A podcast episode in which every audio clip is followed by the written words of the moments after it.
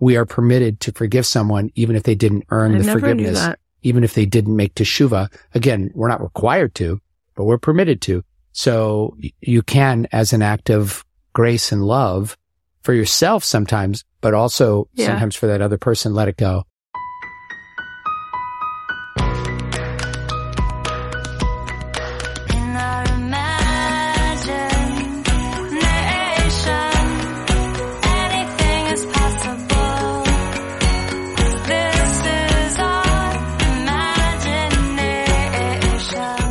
Hey guys, it's Cathy Heller. Welcome back to the Cathy Heller podcast.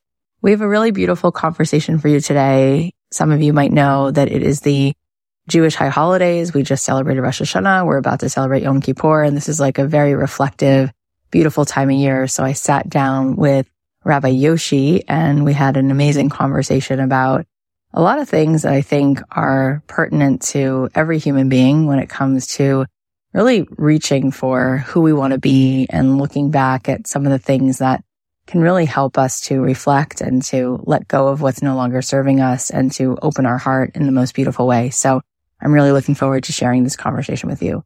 Before we dive in, I want to remind you that Amy Porterfield is doing a free masterclass. It's live. Some of you may have missed her boot camp last week, but she is doing a free masterclass and it's so good. She's going to be teaching you the simple ways for you to create your own digital course. And you guys, she taught this to me seven years ago.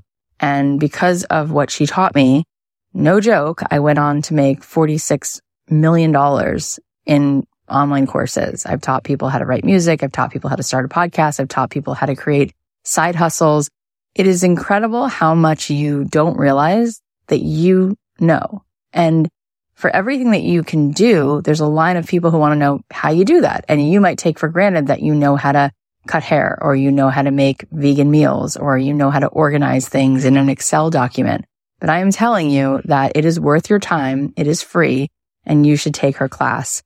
You can go to cathyheller.com slash class and you can take it. You'll be filled with tons of information. You'll take so many notes. You'll be so happy you did. Grab your mom, grab your sister, take this class.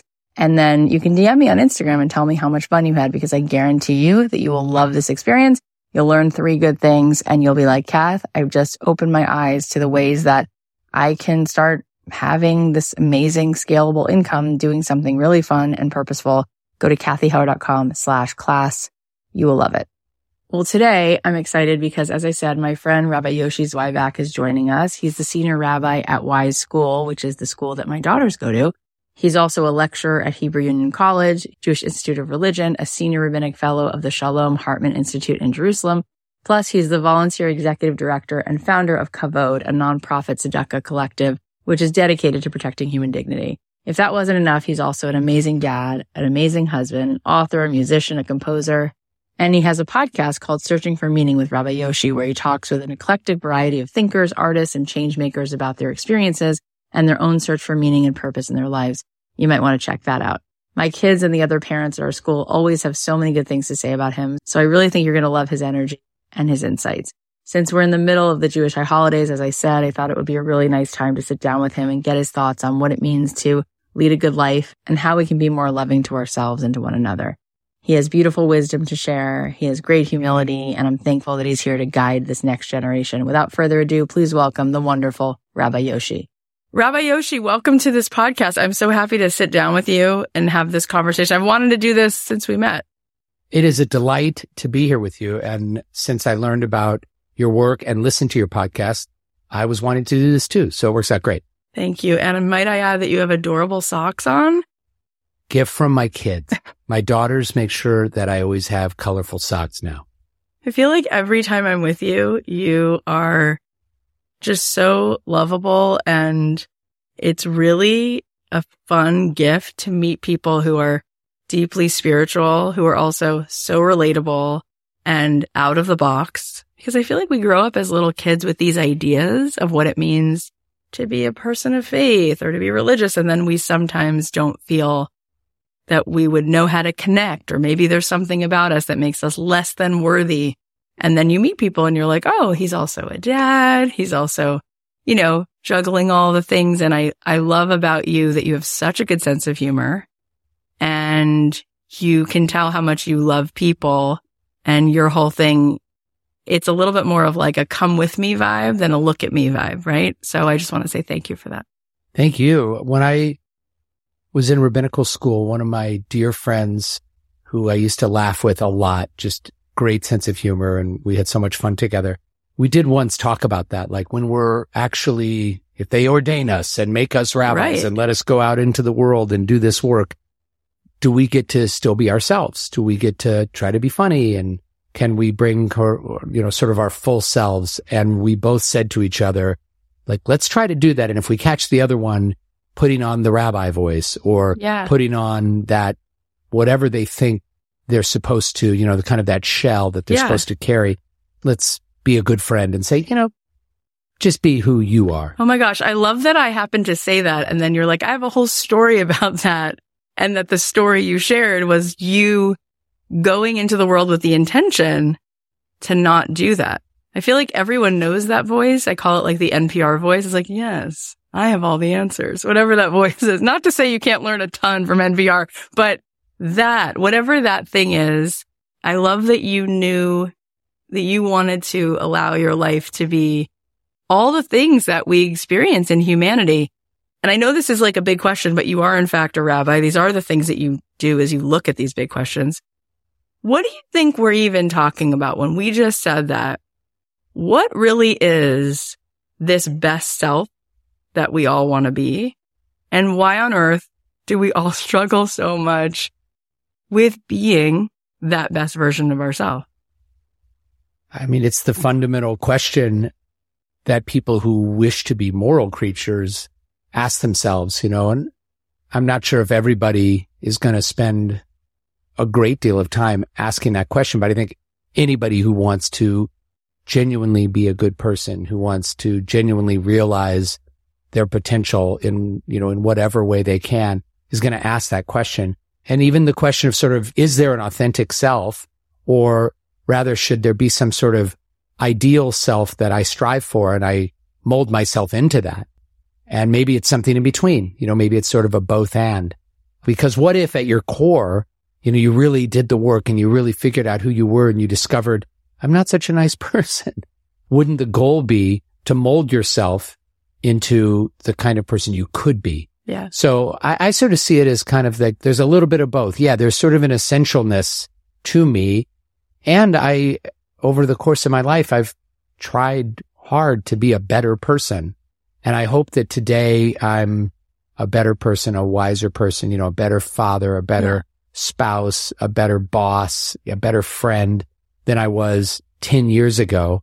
And that's come through a lot of hard work. Have I realized yet my essential self or am I moving towards this idealized version of what I think I could be? That's really well said. We're in this month right now, as you and I sit here in real time. Uh, in Hebrew, it's the month of Elul. September ish is usually when it is.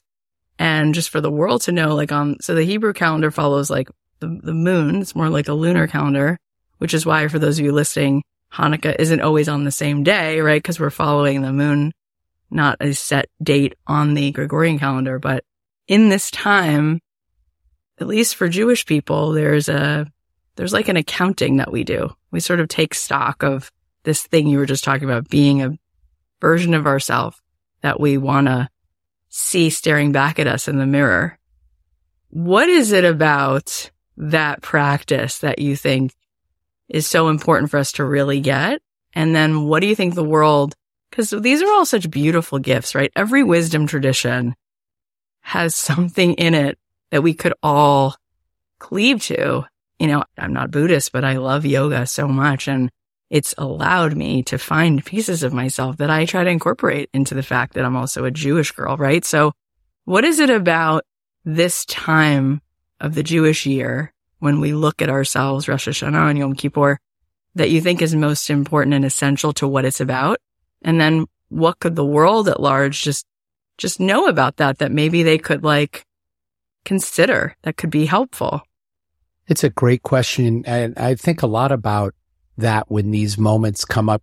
You wonder, why do we need a special day reserved Yeah. for this? You know, Mother's Day shouldn't every day be a day where we esteem our mothers and we express our gratitude to them for giving us life and nurturing us, et cetera, et cetera. But the nice thing about having one day set apart is it then reminds us, hopefully the rest of the year, that that's important. You know, when you celebrate Independence Day as a national holiday, you know, whatever your home country is, it's a similar thing. You know, you're just arbitrarily in some ways, even though it's usually connected to a Right. historical event, but you're saying, okay, this is a day where we really want to celebrate our country. So why take a time every year to say, I really want to focus on the person I want to be and the person that I believe I'm meant to be. And part of that process is taking an accounting of the soul. And the Hebrew expression is so beautiful. Cheshbon hanefesh. It's the same word in contemporary modern Hebrew for mathematics, you know, or accounting. You are literally like counting up all the good things I did, Wow, I didn't all the that. medium things I did, and all the not so good things I did. What's my score? You know, how did it come out this year? And hopefully this year compared to the year before and the year before that, I'm making progress in the right direction. So that's part of this is that we can do this every day of the year and we should be regularly engaged in this process. But by taking a specific time each year to focus on it, ideally it helps us to keep it in our consciousness throughout the year. So even though these days are, especially as a congregational rabbi, these are days that are, you know, you're busy with planning services and writing sermons and thinking about the family experience and the story you're going to tell the little kids about, you know, the, the prophet Jonah or whatever it is. And also making some time for yourself to say, I got to look at my own self and think, how could I have been a better parent? How could I have been a better friend? How could I have been a better spouse, colleague, all of those different parts of ourselves. And that process I love because it is so powerful. And I see the results, not just in my life, but in the lives of so many other people who will come to me and say, you know, last year, one of the rabbis gave a sermon about forgiveness and I really reflected and I really took it to heart. And I ended up making up with um, a friend that I hadn't spoken to in years. And thank you. You know, I unburdened myself in that way. Or maybe it's about saying you're sorry. And so it was the person who tells us later, you know, sends an email and says, you know, I was inspired by these days and by your teaching. And I, I took accountability for something that I did. So you can see just how powerful that process is. And you talked about a wisdom tradition. The beautiful thing about a tradition that's you know, thousands of years old is there are certain practices that really are tried and true. Yeah. Like this stuff can really change your life. It's so beautiful, those aspects of saying you're sorry and then forgiveness. And I want to like peel it back for a second because it's interesting. I'm reminded that when Marianne Williamson was on this podcast, I said, what's one thing that you think people could do today that could help them to have more well-being? And she's like, Oh, I know exactly what it is. Make a list of three people that you need to forgive and send them a text and tell them you love them. And I was like, wow, she like had this like go-to thing. And I thought, wonder what it is about giving people forgiveness that's so powerful. What do you think? Why do you think that's so big? One of the things that allows for is just, I used the phrase a little bit ago, you know, unburdening yourself. It's like carrying around that hurt, carrying around the resentment, Yeah. carrying around that sense of being wronged. It's heavy.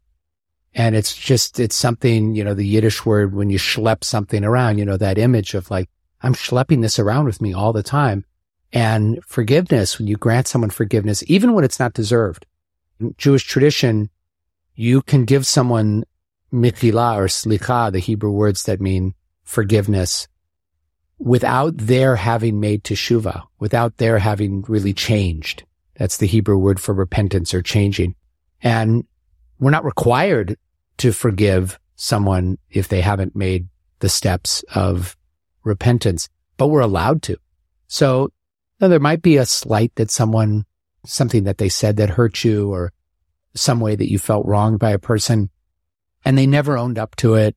You never called them out on it. They might not even be aware that they did it, right? But you might just say, I want to unburden myself mm. of schlepping this around and I don't want to carry it anymore. So I want to let it go. And I know for me, when I have been granted forgiveness, you know, from someone that I wronged, how freeing that felt. And so maybe that's a nice mindset that can help you to give it to another person. As you can imagine that time in your life when you said, I'm so sorry, Cathy. I let you down, whatever it was. And you said, you're forgiven. Yeah. And it's just a sense that like a weight's been taken off of your chest. So Yeah. it really goes both ways. Totally. And something I've realized, I guess, over the last year or so is that so often we think we're living in this moment, but when we haven't forgiven someone, we unconsciously project that past experience onto the present. So a lot of times I think I'm having a conversation with my husband in the moment, but it could be that, you know, my parents got divorced and I had a rough many years with my dad and I'm like unconsciously sort of like making him pay for stuff that like has nothing to do with him that I'm projecting onto him because it's still not clean. It's still not worked out within me. Hmm. Right. And a lot of times when you see people reacting or being reactive to each other, it's because there's something going on from the past that they're making meaning out of what's happening now because that's how they're schlepping it around. That's how they're carrying it. So I think that's so important that we don't live Groundhog Day all the time because we're still in the past, still holding on to all this stuff and we like clear the browser history so we can like be here because we miss out on so much. It's a great metaphor and it's something we've all experienced. You know, we have a terrible day at work and we come home and then suddenly that's coming out back home with kids or, or a spouse and you realize, oh my gosh, that's not fair. It had nothing to do with these Yeah. people. It's something I'm carrying from before. And of course it can go much further back than just the bad day that you had at work today. It can be a, a trauma, pain from childhood and you realize you're carrying that or replaying those tapes and forgiveness can help us to let those things go as well. You know, it's another type of unburdening. Like you don't have to carry that. I had an experience recently with someone who uh, had experienced a loss and there was a lot of pain with her father in their relationship. And she was asking me sort of, you know, what do I do with all of the things Yeah. that weren't said and all of the, the stuff I'm carrying. And I shared with her that insight that from our tradition that I just shared with you that we are permitted to forgive someone even if they didn't earn I the forgiveness even if they didn't make teshuva. Again, we're not required to, but we're permitted to. So you can, as an act of grace and love for yourself sometimes, but also Yeah. sometimes for that other person, let it go. So I shared that and she told me later she was so relieved to know that she could let it go. Yeah. You know, she didn't have to, but she could. And we can always do that. I mean, that's to a certain extent, that's in our locus of control. Yeah. I want to comment on something that you said earlier and I want to tie it in. We did a podcast episode with Dr. Lisa Miller, who's phenomenal, who is a psychologist at Columbia University. She happens to be Jewish, but her work is on studying what happens in the brain when we believe in a higher power. It's amazing. And she's published in like a hundred peer reviewed studies about this actual evidence she has that the brain and body has a different whole makeup when we believe in God, which is fascinating. But I bring it up because when I interviewed her, and we'll put the link in the show notes for anyone who wants to go back and listen to that, and I'd love to connect the two of you. When I interviewed her, what I didn't know is that the origin story for her, I'm like, how did this all start? She goes, well, it was a Yom Kippur service. I'm like, stop. I'm like, really? What do you mean? She's like, I was working at a psychiatric hospital and one of the patients raised his hand and said, are we going to do Yom Kippur? Because I guess Yom Kippur was coming up. And she just quickly said, no, we don't do that. And he asked again the next day. And finally she said to her supervisor, you know, this guy has been struggling so much. He's one of the most, you know, critical of the patients. She's like, he keeps asking for this thing. Should we do this?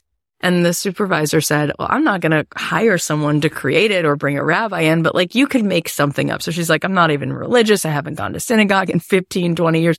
She made something up and she did it. And she said, and this is where I think it will lead to a beautiful insight from you or whatever you have to say about this, but she said that they did this Yom Kippur service. And the first thing that was fascinating is he dressed up. Like normally he would just be wearing his hospital gown. He dressed up. He asked someone for a suit and tie, which she already thought was interesting. And then he said to her at the end of the service, Dr. Lisa, is it true? And she said, what? And he said, did God forgive me today? And without thinking much about it, even though she wasn't sure herself, she said, yes, he did.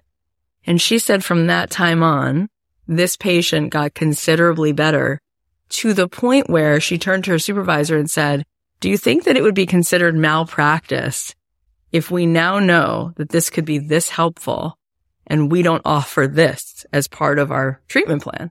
And the doctor's like, that's crazy. No, it's not malpractice. It's, you know, it's a fluke. And she's like, it's not a fluke. And so one by one, patients would come to her and say, I heard you're the one who will pray with us. Will you come pray with me? And then they would say the same thing. Would God forgive me? Would God forgive me? And here she was like a secular Jewish woman. She wound up leaving that hospital to research this. And she found that there's so much happening in our brain and body on a biological level. And it's so incredible, Rabbi Yoshi. I was stunned. I was completely blown away. Why do you think? Cause we only, she and I talked about it on a biological level, which is what she's now seen. Why do you think that is so powerful for a person to feel that God forgives you? What does that mean? Why would that change somebody's life so much? It's a great story and certainly won't come as a surprise to you and even your listeners who don't know me that a rabbi would say, you know, I think prayer can have a positive impact in your life because of course I do. And I've experienced it in my own life, the power of prayer, not for me in a way that I think will change events that are coming in the future. So for me, it's not, you know, I'm going to pray that something will happen and then that thing's going to happen. For me, my own prayer is really focused often on gratitude. And so it's quite often about something that has happened. And what I find prayer does for me is it helps me to be a more grateful person. So by remembering to say a blessing before I eat or to say thank you for the gift of health, you know, the ability to see some of the parts of the daily worship, the traditional blessings. You give thanks for some of those everyday miracles like, oh, wow, I can walk. Wow. I can see. You know, so there's gratitude that really gets inculcated in doing that. And a lot of my prayers are prayers of praise that is deeply and closely related to gratitude. So it's just a prayer of wonder and awe, like this is so beautiful and thank you for that. And then there are those moments that we ask for things like healing. We ask for things like wisdom. And the way I think of that personally is not that this prayer is going to cure this other person, but this prayer is my opportunity to express my deepest hope and my deepest wish. And the really positive thing that can come from that as well is letting that person know. So that's why I always encourage and including kids in our, in our elementary school and kids in our religious school, I'll encourage them. If you say a prayer for someone's well-being, physical, emotional, spiritual, later tell them because that really can So positively influence someone. So specifically the question about what would it mean to feel like you were forgiven by God? I think again, it's going back to that sense of being unburdened. I've been carrying this around. It's heavy. It's painful. Our tradition teaches us that God will freely forgive us if we do the work. We have to do the work. It's not just you get a free pass, Cathy. You have to own it. You have to express regret. You have to make restitution for the wrong that you've or the damage that you've committed. But if you do those things, God will forgive you. And that is so freeing. And I love that you don't just get that sense of freedom automatically. You actually have to do something. And so that's why I think that person probably said those things. Wow, I feel unburdened. I feel a little bit lighter. We just took the kids to see Les Mis at the Pantages. It was like two weeks ago. I got to see the original Broadway cast. Oh, that's crazy. when I was a freshman in college and when it was on Broadway. That's And insane to yeah. see the original cast. And I remember like every time I've seen Les Mis, whether it's because I've seen a few productions of it, that scene where the priest gives him, you know, everybody who's seen Les Mis. So like Jean Valjean has been like in prison for 19 years. He gets out and then this very kind, holy couple, uh, lets him stay the night in their house.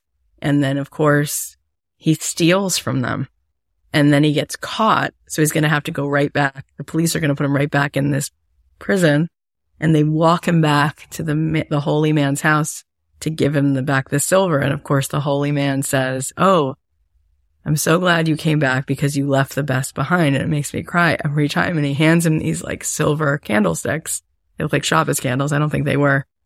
And he goes, with these candles, I just bought back your soul. And he goes, now go make good of your life. And the whole rest of the play, this man is doing tshuva. This man is repenting and becomes the most incredible version of himself.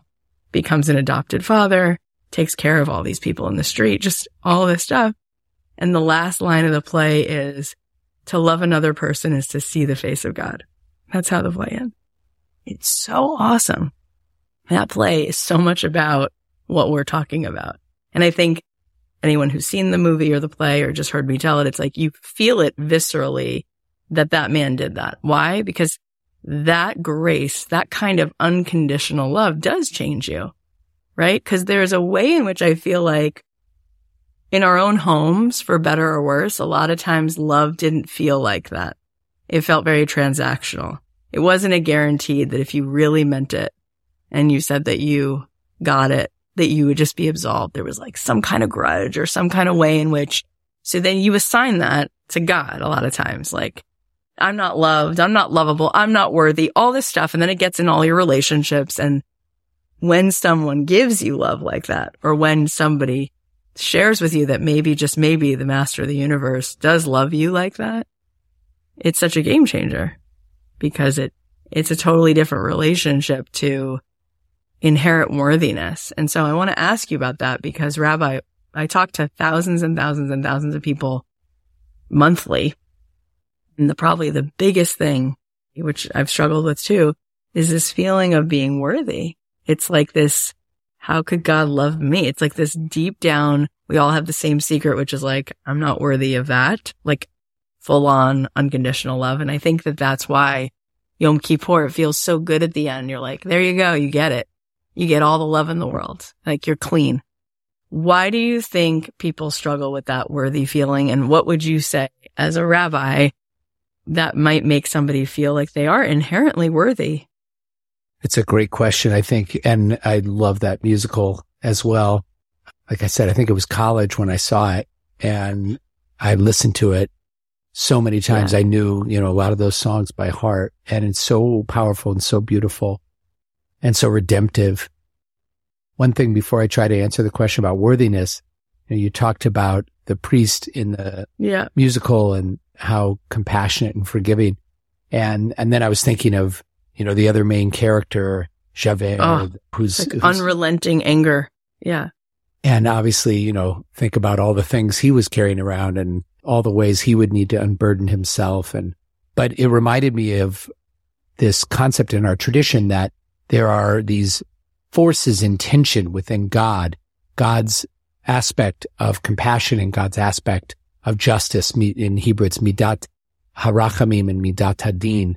And the idea is, and I think this is sort of a rabbinic metaphor that they construct for us. The idea is that within God, there is God's desire to be forgiving and also God's desire to hold us accountable. And sometimes their intention, you know, um, okay, Yoshi fell short of what God would want me to do and behave and be, but he tried and there were some things from his own childhood he was carrying around. And, you know, there were some other things. There was, you know, these mitigating circumstances. And so, you know, let's be compassionate and give him the benefit of the doubt. And if all we live in is that Javert kind of midat hadin, you know, it's not the kind of world that we'd all want to live in. Like, yeah, I stole this crust of bread, but there's a story behind it. And so how about some forgiveness? And on the other hand, if all we live in is midat harachamim, how do we hold people accountable? I mean, think about it as a parent. If you're always forgiving and overly forgiving to your child, what does the child learn about accountability and about a certain standard of behavior? So those things are sort of in tension and we want to try to figure out how to navigate that. And when I think about worthiness, to get at the specifics of the question, you know, I don't want to let ourselves off the hook entirely and sort of say, okay, I am just inherently worthy and my behavior and my intentions and other kinds of things don't matter. I'm good. Like, I think that's a very dangerous mindset because I think it can lead to behavior that can be really harmful to others. Know, on the other hand, if we find ourselves to be completely unworthy all the time, that can lead to self-hatred, self-loathing, and a lot of pain. And so, you know, I think we want to find again that balance in that tension. There's a great Hasidic story that says in one pocket, you've probably heard this one, you know, in one pocket, you should have a note that says, uh, for my sake, the world was created. And then in your other pocket, you have a note that says, I am but dust and ashes. And the wisdom is knowing which note to take out when. You know, when you're flying high and everything's going your way and you just reached your ten Yeah. billionth download, whatever it is, that's when you pull out the note that says, I'm dust and ashes, you Mhm. know. And then when you've experienced a moment of failure or pain or you've fallen flat on your face, whatever it was, take out that note that says, Hey, Cathy, remember for your sake, the world was created. So that's part of the framing is that it's not just that we're all worthy all the time because there are moments when we need to take accountability for the ways we've fallen short. But with that said, I think one of the beautiful prayers that leads me in that direction is actually part of the morning service in the Jewish tradition. There's a prayer that's called Elohai Neshama, where we say, God, the, the soul that you've implanted within me is Tahora. It's pure. And everybody's allowed to say that, even someone who's Mhm. fallen short, even someone who's sinned, even someone who's done really awful things. The idea is that, yeah, but the soul that's in me Yeah. is pure. And that's what makes repentance possible Right. because the Hebrew word teshuvah means to return. And Mhm. if you're returning to something that's inherently not good, then how did that make anything better? The only way teshuvah makes sense is to believe that you're returning to goodness, which means that you are inherently good. And the rabbis actually in the Talmud, there's a debate about this. You know, is humanity evil from its core? Is man wicked or is mankind, humankind at its core good? And, and there's actually an unresolved debate in the Talmud. There are actually some rabbis who say, no, people are actually awful. And I've had this debate with friends who are like, no, no, I think people are wicked at their core. And I said, even if that's true, I don't think it's helpful to believe it. I'd much rather believe, and I actually do think it's true, but I'd much rather believe that at their core, most people are decent. Most people are good and want to be good and want to be decent. And so that belief that I am inherently loved, I am inherently good, there is purity within. Boy, even if I'm wrong about that, and at the end of time, you know, it's revealed to me, Yoshi, what you said on that podcast, you were wrong. Um, I'd rather be wrong in that direction Yeah. because it means I'm giving people the benefit of the doubt. You know, she's actually really good hearted and she's really a good person. And hey, and so am I. And if I just keep working it, keep trying, keep working on gratitude, keep working on saying I'm sorry, keep working on repentance, I will get to that fundamental part of me that is all good.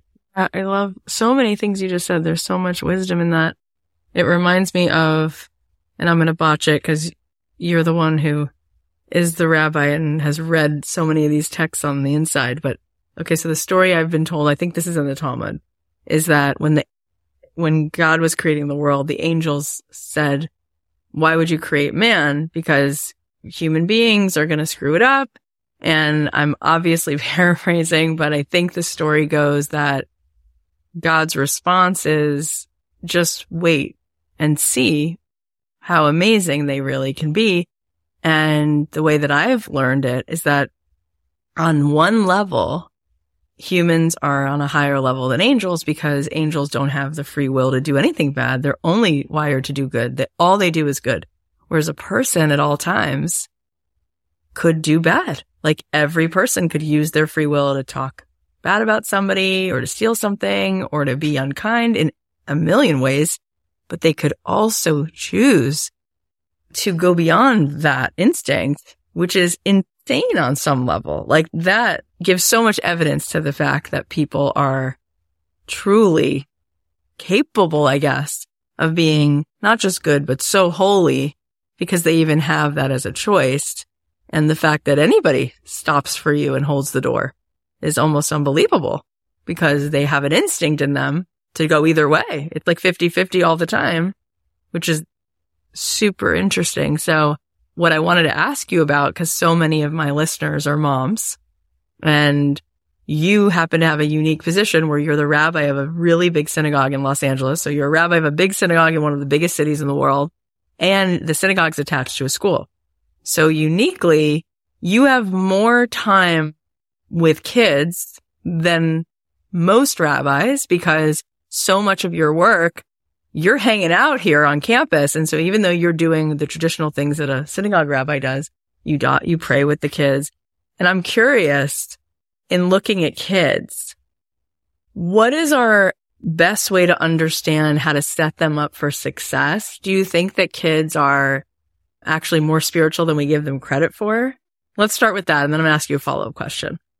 My experience of children is that they're deeply spiritual and also much less inhibited than grown-ups. It changes around sixth grade, seventh grade often, but particularly young kids. You know, if you tell a room full, and I've done this literally hundreds of times, but you know, if you have a room full of five and six year olds and say, okay, close your eyes very tight. And I want you to think about something that you want to thank God for. And Sweet. it is the sweetest thing in the world. And generally, like every kid will do it. Whereas with older kids, you know, if you say close your eyes, there's always know, a dozen kids kind of looking around who's got their eyes closed. And adults, you know, there's always going to be that person sitting in the front row with his arms crossed, looking at you like, no way, rabbi, not doing it, you know.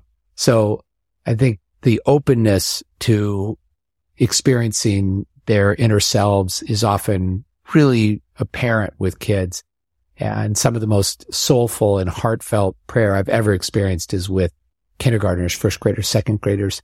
And I think there's just this connection and, uh, often the emotions are so close. You know, they're right there on the surface and they don't always feel like there has to be a veneer or something that they're covering, which is beautiful. That's why also I notice, you know, if you ask a six year old or seven year old, you know, dance, let's dance. So often they'll just do it. You're right. Uh, But then there's a certain age where you become self conscious and you say, Oh, I can't Totally. dance, Yeah, you know, totally. but most four year olds are like, of course I can dance. I'm awesome. Watch me do my thing.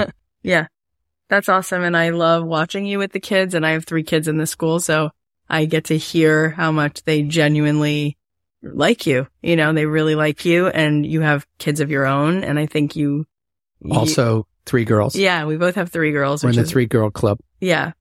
And I feel like you beam when you talk about your daughters. Like it- it's so obvious that one of your favorite roles in all of your life is being a dad. And I'm curious because with kids, and you were talking before about something really important and you said, and if you're a parent, you know this, it really is that balance where you want to be extremely unconditionally loving because that's got to be a constant. At the same time, there's a real genuineness to discipline. Like there's something about structure and accountability that only helps the kid. It's the opposite of hurting the kid. And I sometimes really struggle with finding that balance. I definitely err on the lack of discipline side.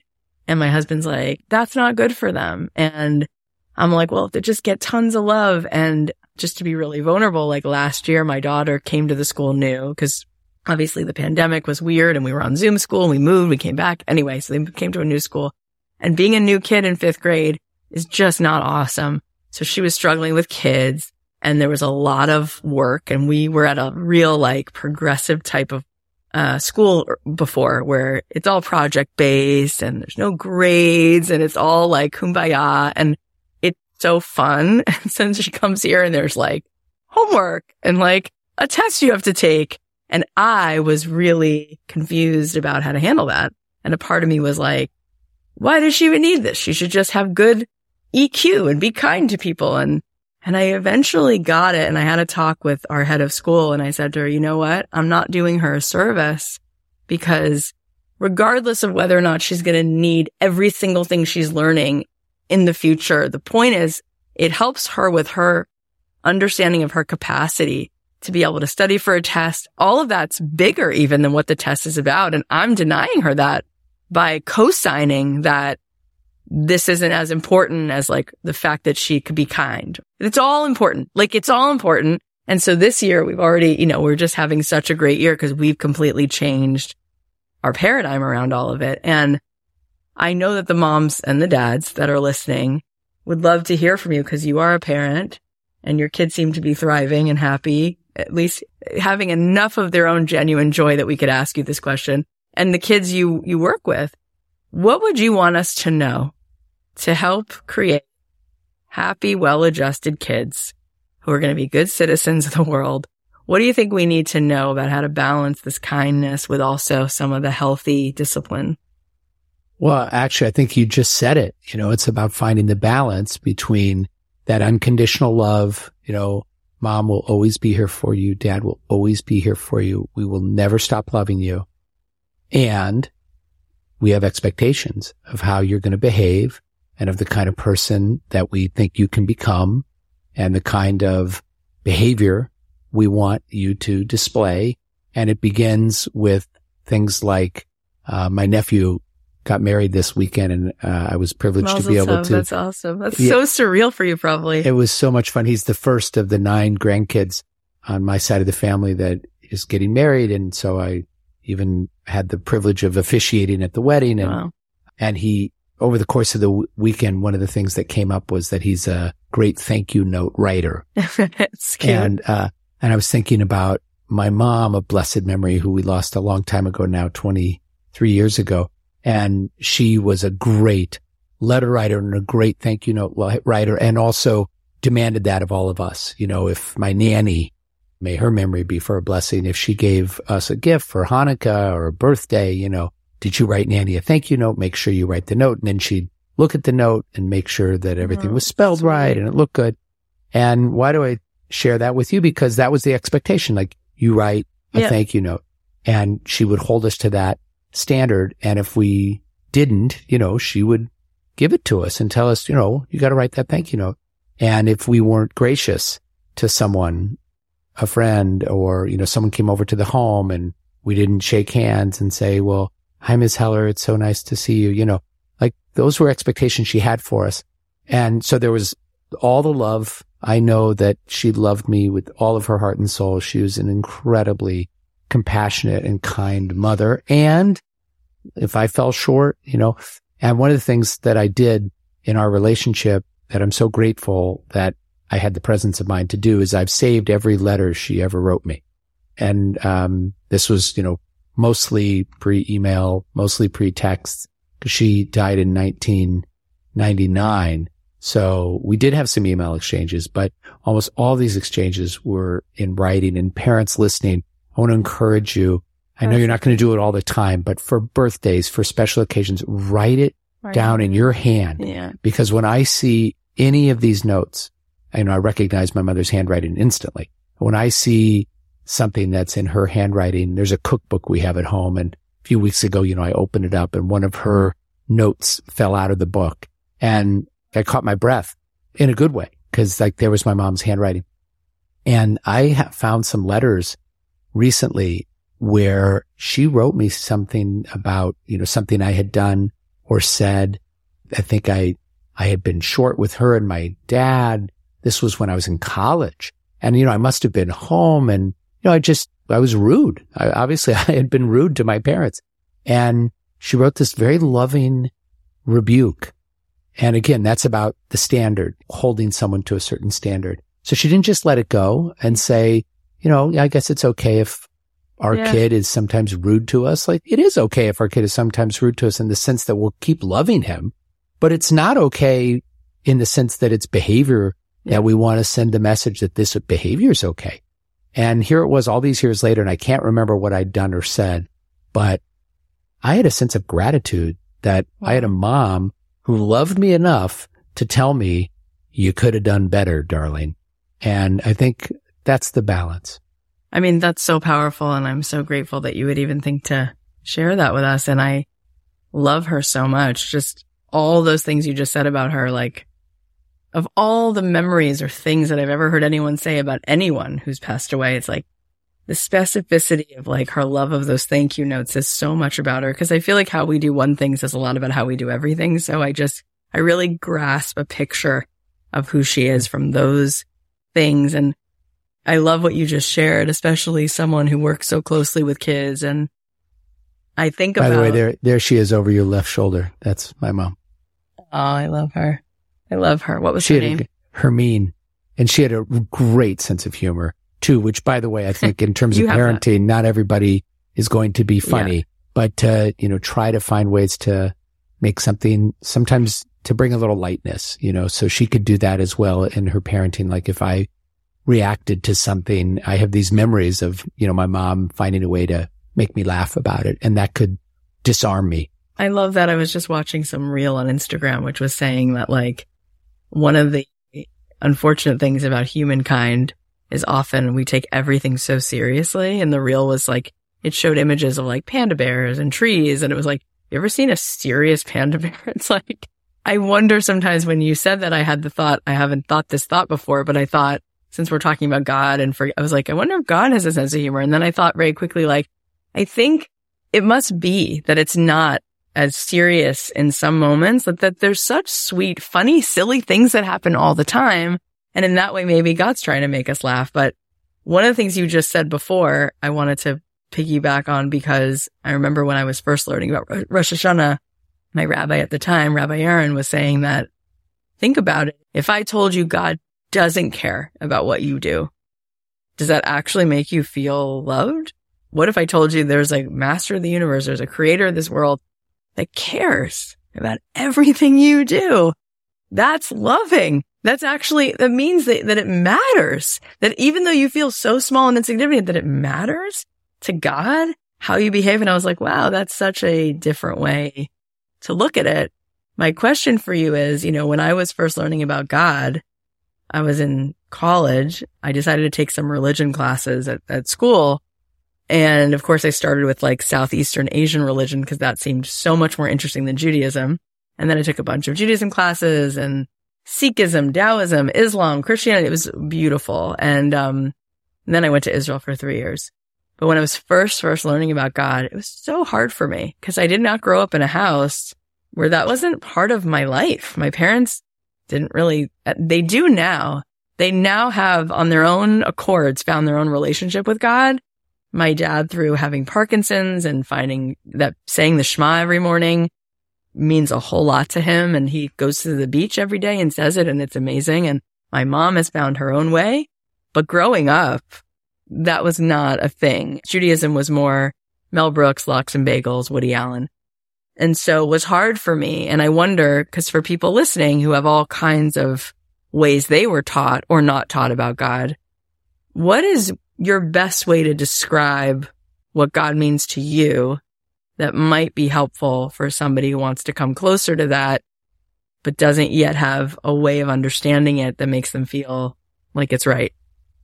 It's such an important question and it's so hard because, you know, we're in the realm of metaphysics. Yeah. You know, that which is beyond what science can help us fully That's right. understand. And so we have to be a little imaginative and creative and also have enough humility to be able to say, and I don't know, Cathy, this is just my take. You know, Yeah. this is how I see it. So for me, I find it really helpful to be able to hold an understanding of God and an image of God that is one that is consistent with my understanding of how the world actually works on the one hand, and also can provide me hope and Yeah. a sense of comfort. So what do I mean by that little tension there? You know, how the world actually works is I see that really good people sometimes suffer terrible fates and there doesn't seem to be a direct type of justice that works itself out in this world. And I see good-hearted people who are praying for good things and then those things don't come to pass in this world in any obvious way. So what does it mean then to pray to God for something if it doesn't seem to always work out that way?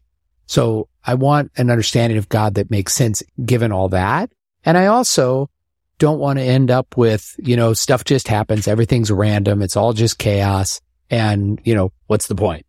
Uh, so I'm trying to find, I'm trying to find that place. And so for me, really where it all starts is existence itself, the, the universe. And I understand that there are certain theories out there that, you know, maybe we're just part of some kind of matrix out there and none of this is even real. Okay. Okay. Possible. But I'm setting that aside for a moment and I'm just going to say, okay, what I do know is, you know, I'm sitting in this room right now with Cathy. We're having this conversation and this is real. This is happening right now. And I have memories of other experiences that I've had and those things are real too.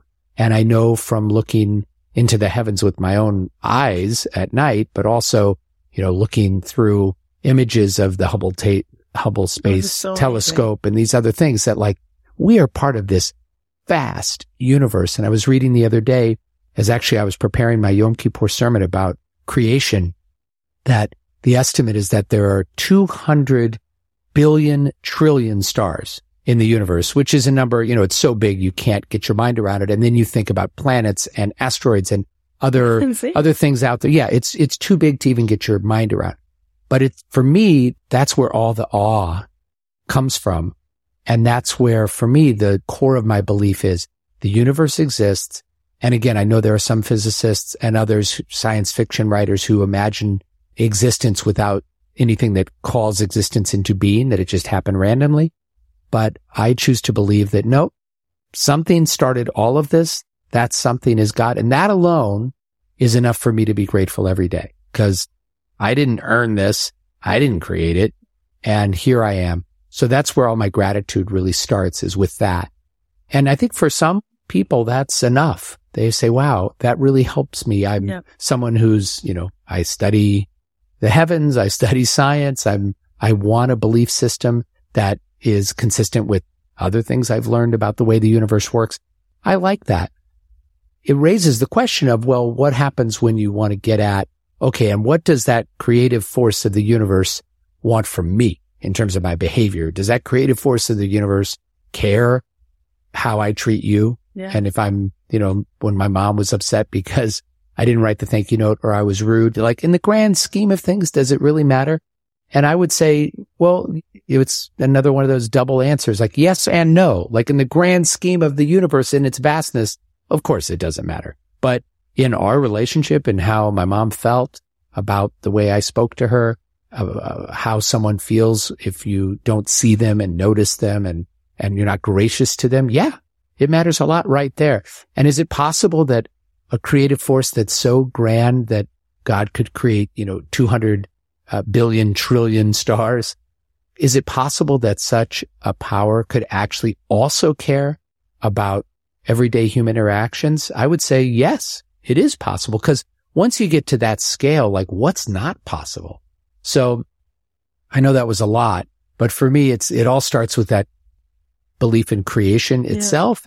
And then the imaginative work, like that's all real. Like the world does exist. I don't know for a fact that something created the world, but the world definitely exists.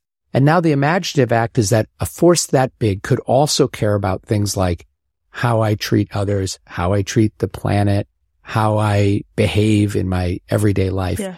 And for me, that's the beginning of my theology. Yeah. When I interviewed Deepak Chopra, I said, what's the meaning of life? And he said the Ein Sof.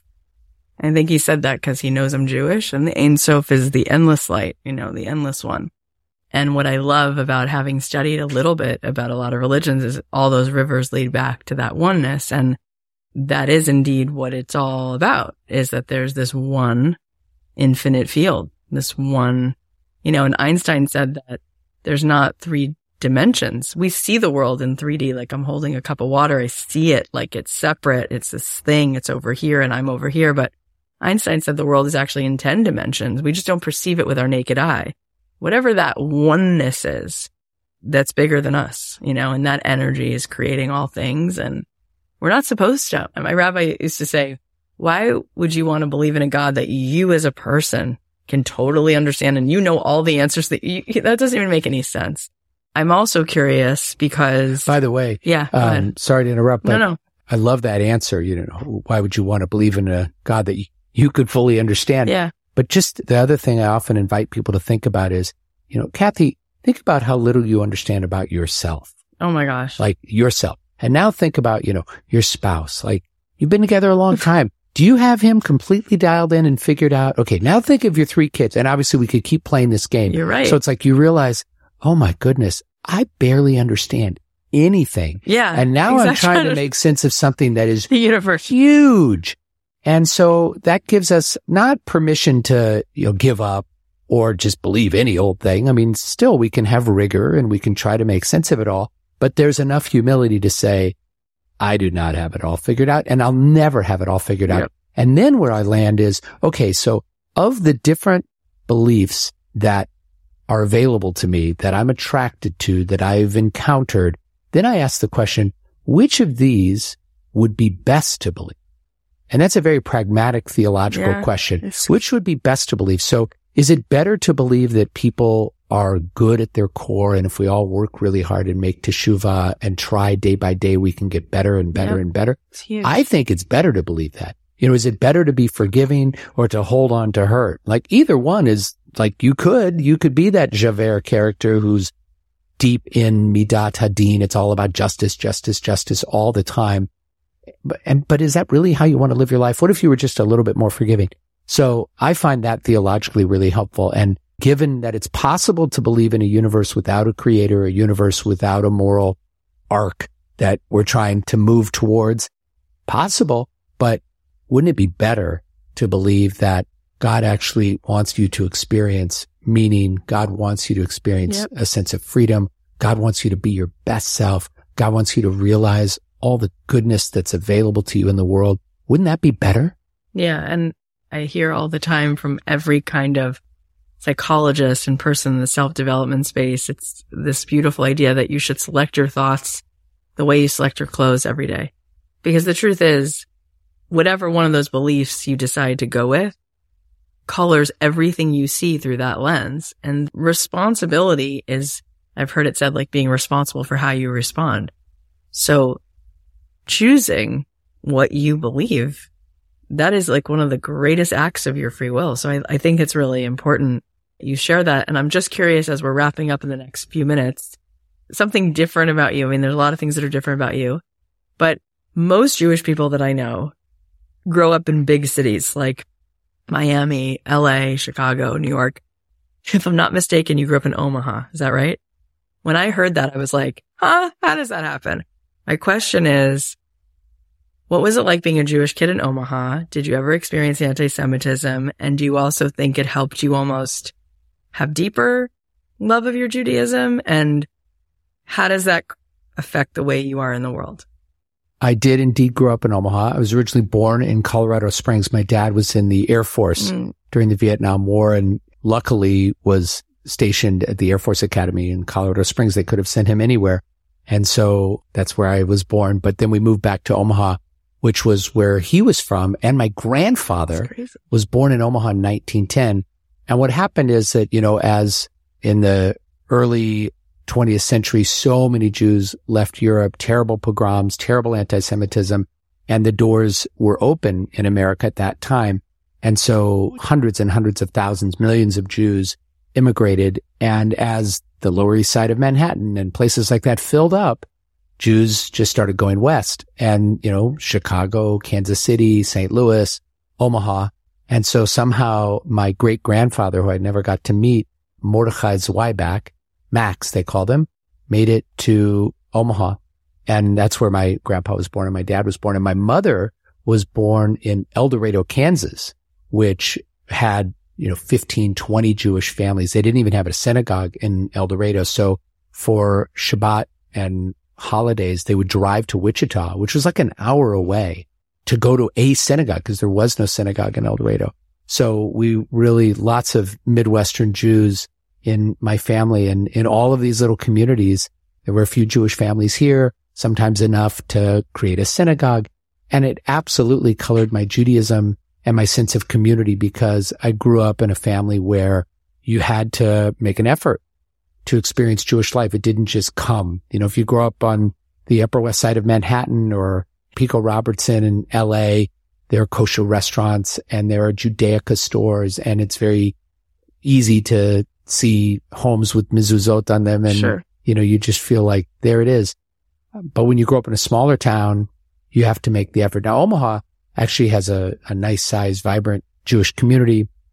And sometimes I joke that there are about the same number of Jews in Omaha as there are at Stephen Wise Temple because it really is about the same number. There's about 6,000 uh, Jews in Omaha, but it was a great place to grow up Jewishly. And my mother, keep coming back to her, she had the, uh, the, the good sense to know that if I was going to have a really strong Jewish identity and also for my brother and my sister, it was important to have additionally to our experience at the synagogue.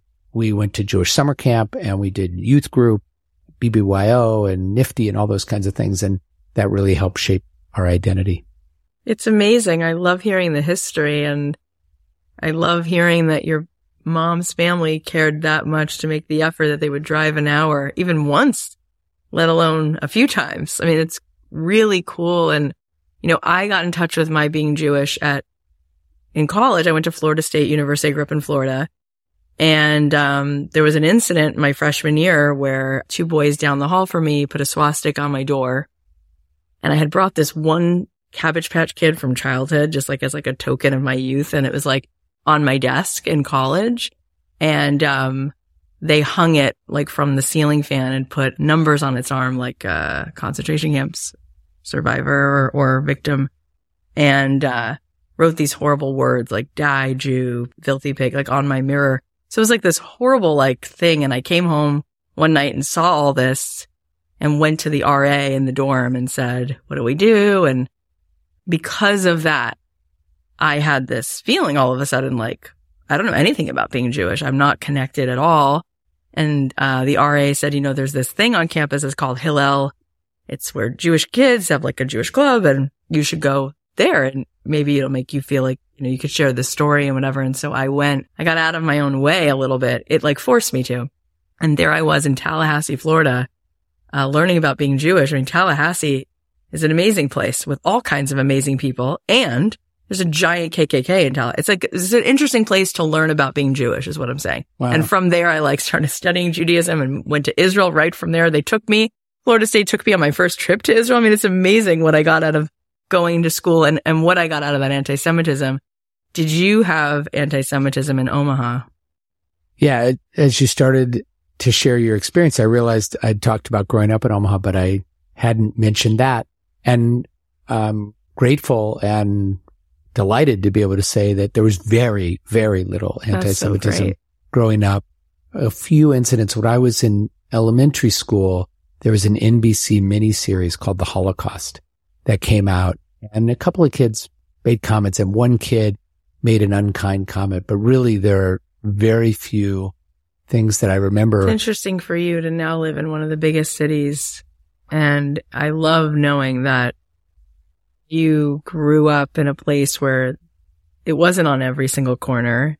And yet you were able to have such a strong connection to it, which shows how much your parents' intentions and love and, and who they were. It just made such an impression on you. And therefore you can really make anything happen wherever you are based upon like, what's the focus? What's the priority? So that's so beautiful. So in signing off, I just want people to know it's not happening tomorrow, but it's happening that you're writing this book. This book is going to be coming out. Where can people stay in touch with you and follow along with you so that when the book comes out, they can buy the book? Thank you so much. Yeah. I have a Facebook, uh, Rabbi Yoshi and on Instagram. I also have a podcast myself, which I'm going to not just invite you to be on, but also get some of your advice about how to grow my audience. Uh, it's called Search for Meaning with Rabbi Yoshi. And also if you're interested in, if you're in the Los Angeles area and even beyond, because we have a remote membership program, you can reach out and you don't have to be a member to subscribe to our newsletter.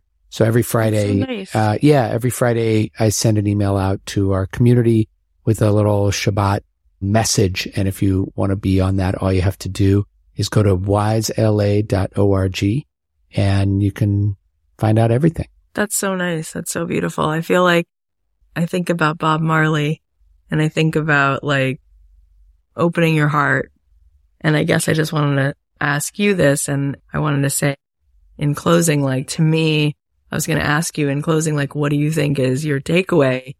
And for me, it's that. It's just like the whole thing is about opening that heart up and we are such a vehicle for love if we want to be and it can change the world and can change someone's life. I mean, I'm sitting here with you thinking how blessed that like I just got to be in this like love bomb for an hour just talking to you, you know, and it's just like medicine. So what's your, you know, one thing you want to leave them with, I guess, as people go back into their day now after listening? What's one thing you might want them to consider that might connect them more to the world, to God, to love? Well, first of all, thank you so much for the conversation. I'm so glad this morning I bumped into you Yeah. on our campus. I wanted to do it then- anyway. Then you were like, let's, when are we going to do that? And I was like, whenever you want. And you said, how about today? I was like, okay. So thank you. It was a really great conversation. One thing that I always experience when I have these kinds of conversations is just how grateful I feel to be able to sit with someone and have an uninterrupted I know. me too. conversation about important So issues, great. learn about one another. It's, it's just really a gift. I think one of the themes of our conversation today really has been balance. You know, we talked about sort of that balance between our desire to hold on to hurt and to let go of hurt, you know, to uh, shower love on people and also to have a sense of, well, there are standards and certain things I'm going to hold you to. So I think trying to find that balance, you know, when I think of my own theology, you know, the balance is between immanence and transcendence. You know, God is so big. It's beyond this universe. How could you ever get your arms around, your mind around such a God? And at the same time, God is right here inside of you and you're That's right. part of this incredible uh, force that makes the universe possible. So I think it's about balance. And as a parent, you know, I think so much of it is that too. How do you balance that? You talked about, you know, sometimes with your spouse trying to balance that. Hey, it's cool. Just let them just be themselves. And hey, we really Yeah. want to push them too. So, and in this world of ours, I guess I'll close with this, you know, where things are coming at us faster than ever before. And it feels like things are changing faster than ever before. How do we find that sense of calm too? And I think that's about balance too. So we, we embrace that world and we find all the ways we can to navigate that world. And at the same time, we also find those moments where we can detach a little bit, whether it's through meditation, prayer, yoga, a nice walk. You know, sometimes we just need to veg out on the couch and I'm watching the Yeah. US Open tournament. You know, sometimes Yeah. that's good too. So there's the balance that we can find there as well. Yeah, I love that. And I just want to say to add, because you brought her up so many times, that one of the things, and again, forgive me because you know, like I'm like paraphrasing things that I kind of know. It's kind of dangerous when you know like a little bit about things. But one of the things that I, I know a little a touch about is that when somebody passes away and somebody goes into the next world, their kids, like every good thing that you do elevates your mom's soul.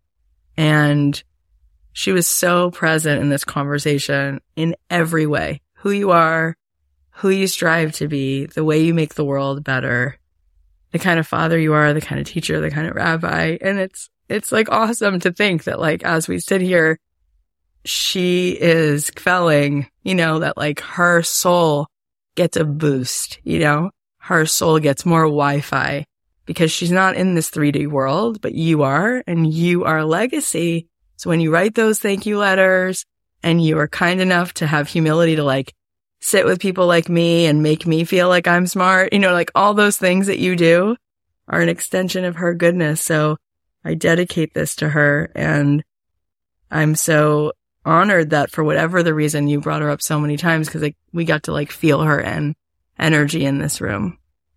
Thank you, Cathy. Isn't Rabbi Yoshi sweet? All right, here are the takeaways. Number one, drop the shell that you think you're supposed to carry. Just be who you are. Number two, we are always permitted to forgive someone, even if they didn't earn the forgiveness. We're not required to, but we're permitted to. As an act of grace and love to yourself and the other person, let it go. Number three, give thanks to those everyday miracles. Number four, to love another person is to see the face of God. Number five, in one pocket, you have a note that says, for my sake, the world is created. And in your other pocket, you have a note that says, I am but dust and ashes. The wisdom is knowing which note to take out and when. Number six, the soul implanted within you is pure even when you've fallen short. That's what makes repentance possible. Number seven, God is beyond this universe and at the same time is right here inside of you. You're part of this incredible force that makes the universe possible. And number eight, we are such a vehicle for love if we want to be, and we can change the world if we can change someone's life.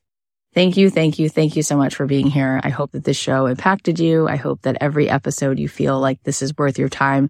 I love you very much. If you appreciate these episodes, then stay tuned, follow along on Apple Podcasts or subscribe wherever you're listening, Spotify, wherever it is.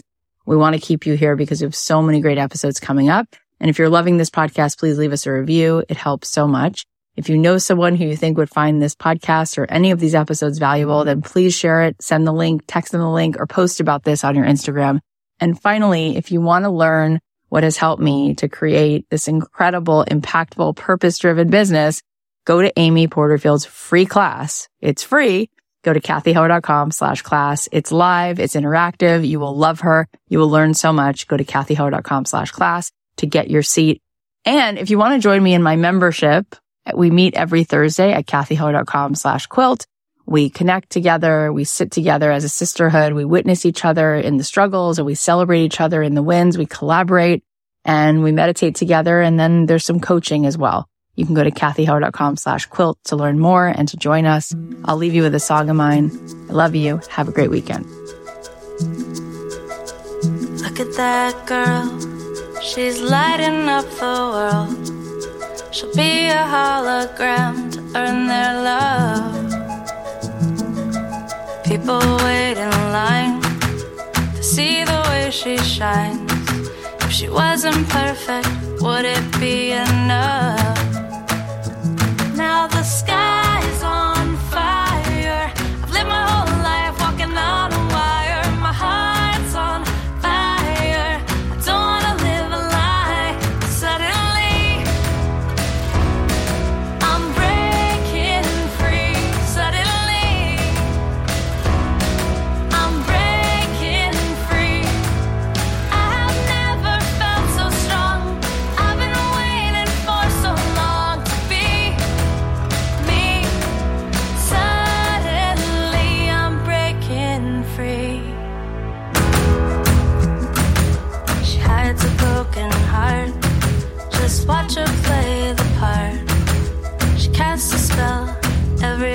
she goes. Another Mona Lisa. They all come to see her. Everybody's looking for a hero. Now